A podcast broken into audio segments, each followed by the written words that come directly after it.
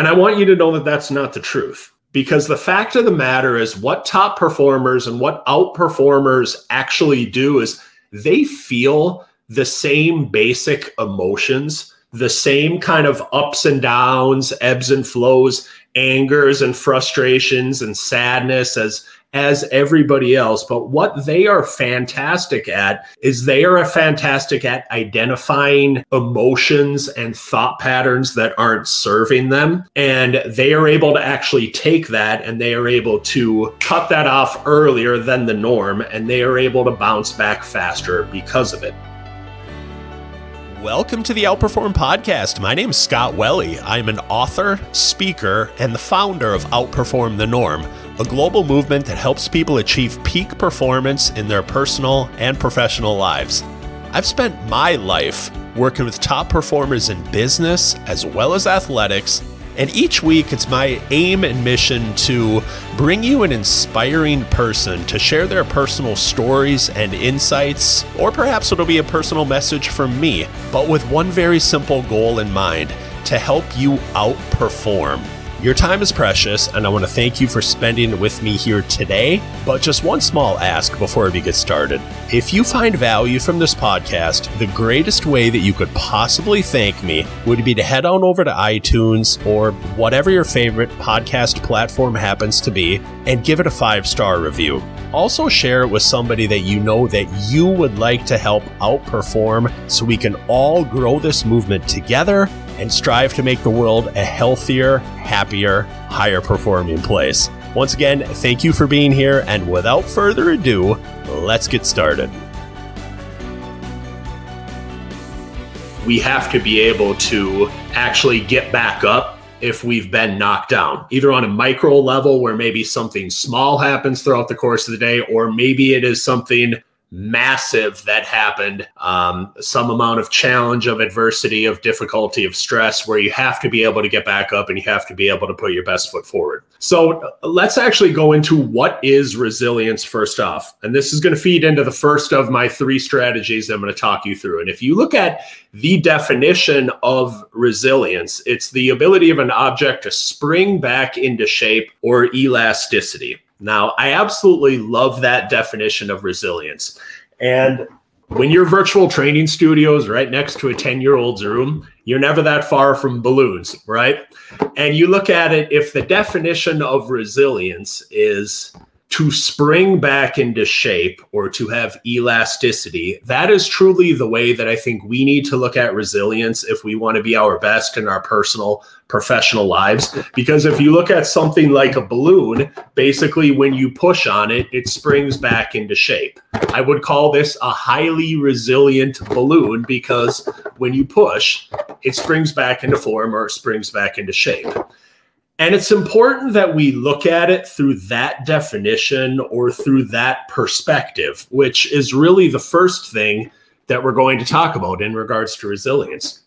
And to look at it as springing back into shape, I think there's a common misconception in our society that we think that balloon or that thing that's supposed to spring back into shape, we think that's supposed to be a, a baseball or a softball or some titanium object that is just absolutely bulletproof. And we hear that sometimes about people that are highly resilient. It's just like, well, no, they just charge through everything and they just don't let anything affect them.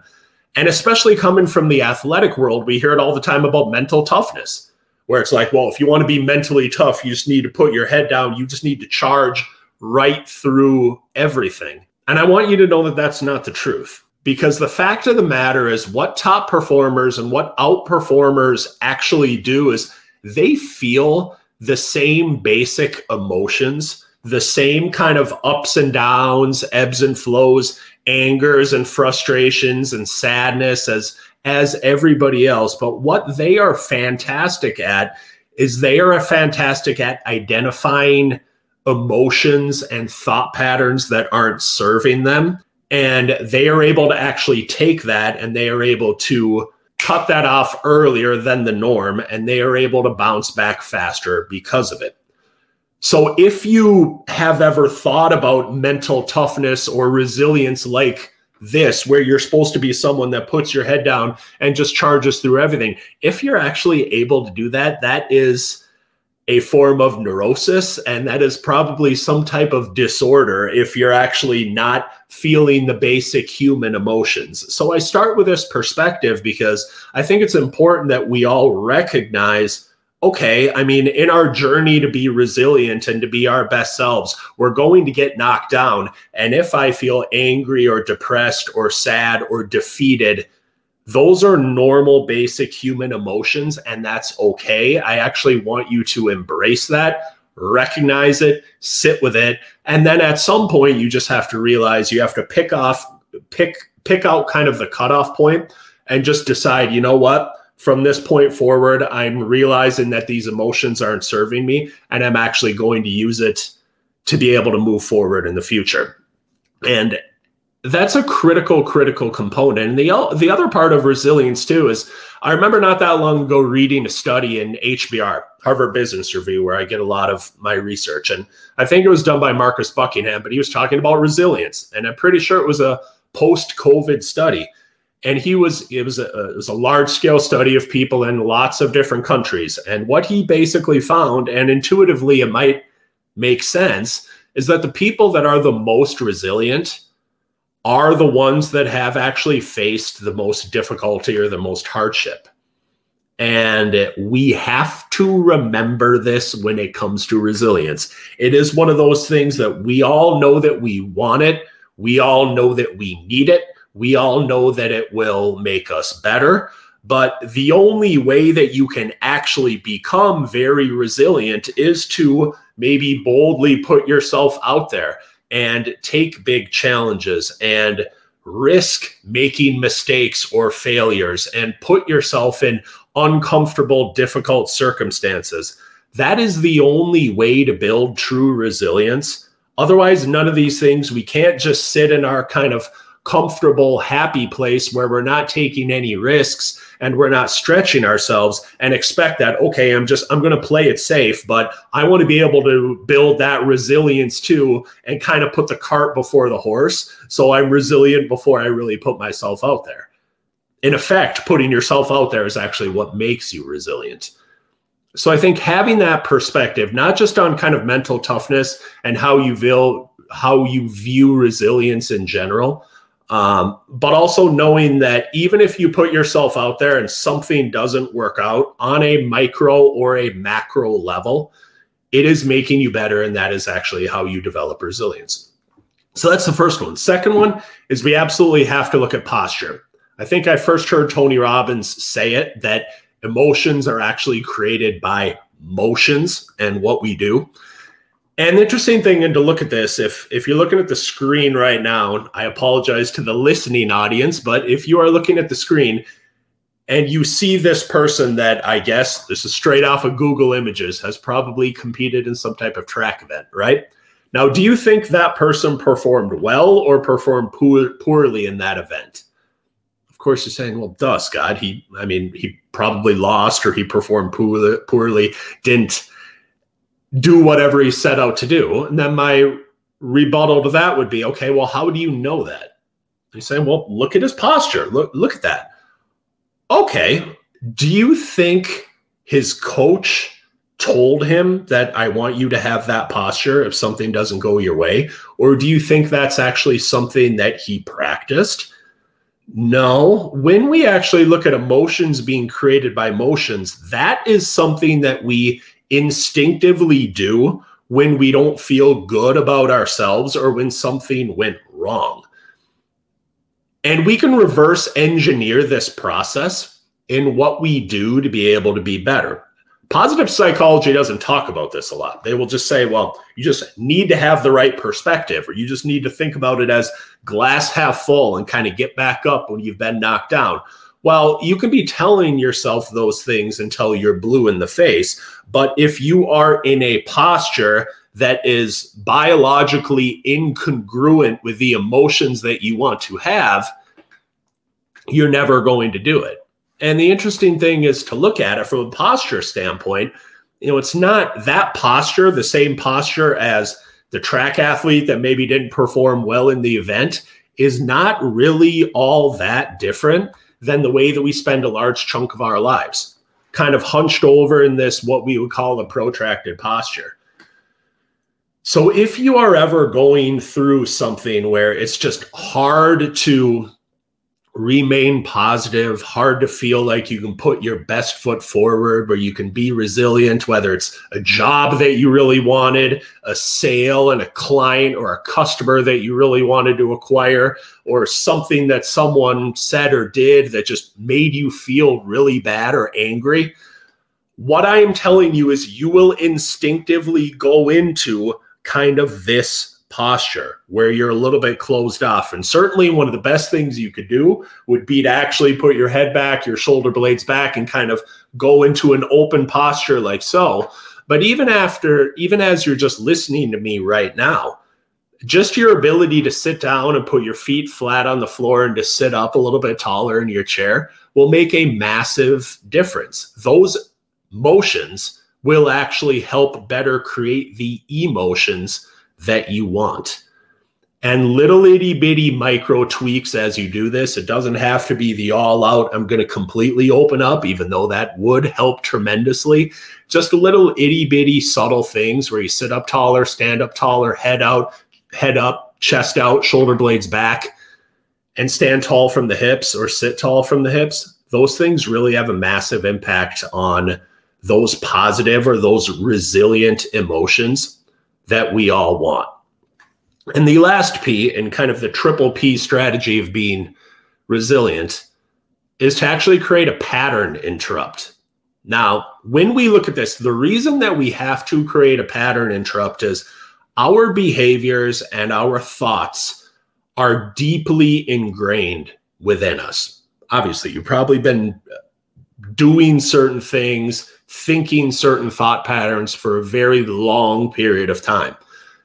And if those thought patterns and if those behaviors aren't serving you in your journey to outperform, especially when times get tough, when you're faced with challenge or adversity or defeat, well, we need to create some type of distinct pattern interrupt to be able to get you going on a different course. We have to break that thought pattern, we have to break that behavior pattern. So let me give you an example of this.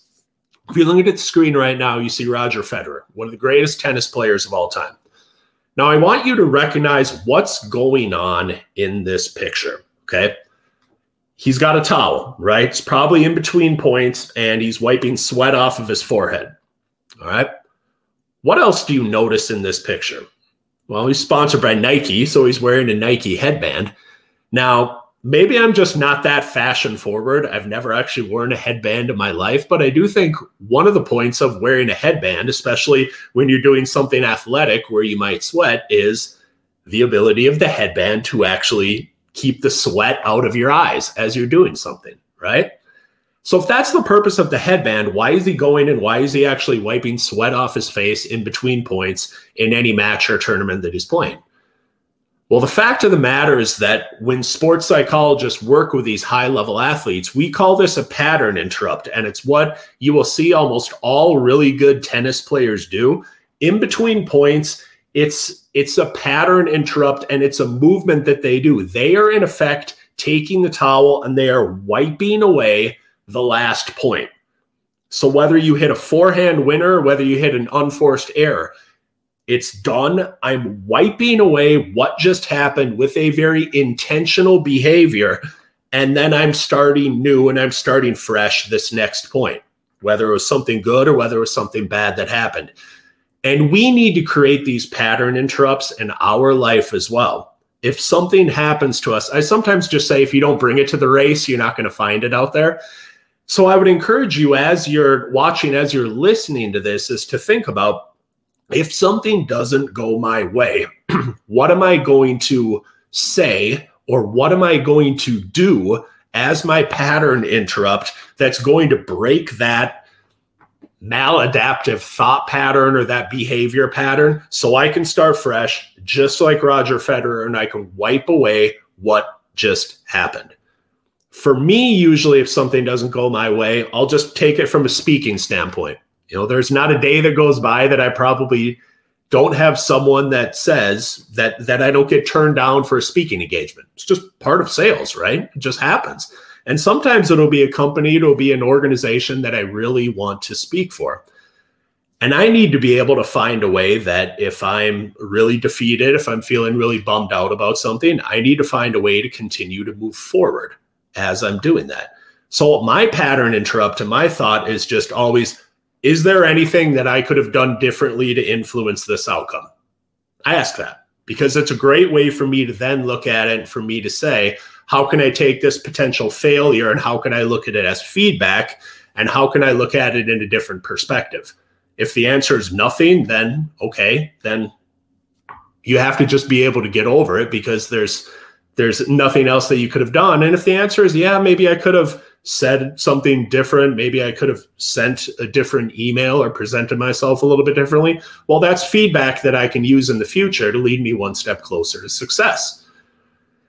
So, whatever your pattern interrupt is, and I will use movement, I will use exercise, stretching, different things. If if I just find that, oh man, just really not feeling it, it's just hard to be my best right now as I'm going through this tough or this tre- stressful situation while actually getting up, moving around can be a great pattern interrupt because it gets you out of what you're doing right now and gets you into a different pattern of thought or a different pattern of behavior.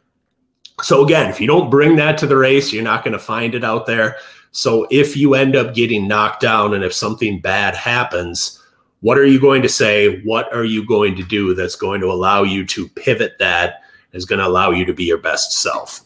So, to close this out, a couple of things. One, if you would like additional resources and strategies to be your best and to outperform, you can either visit scottwelle.com or you can text the word outperform to 38470. Nothing for sale in either of those.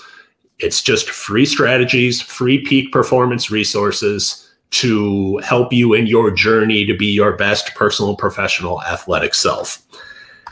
And to recap these three things as we look at resilience triple P, have the right perspective.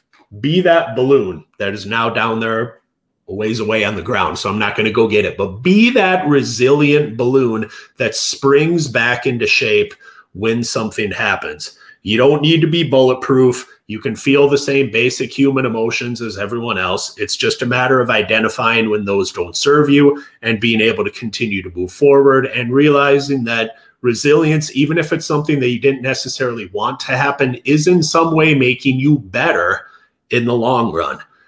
Monitor your posture. If you're having the terrible, horrible, no good, very bad day, sit up, stand up a little bit taller. I promise you, you will immediately feel a different emotional level and emotional energy that will help you be your best self.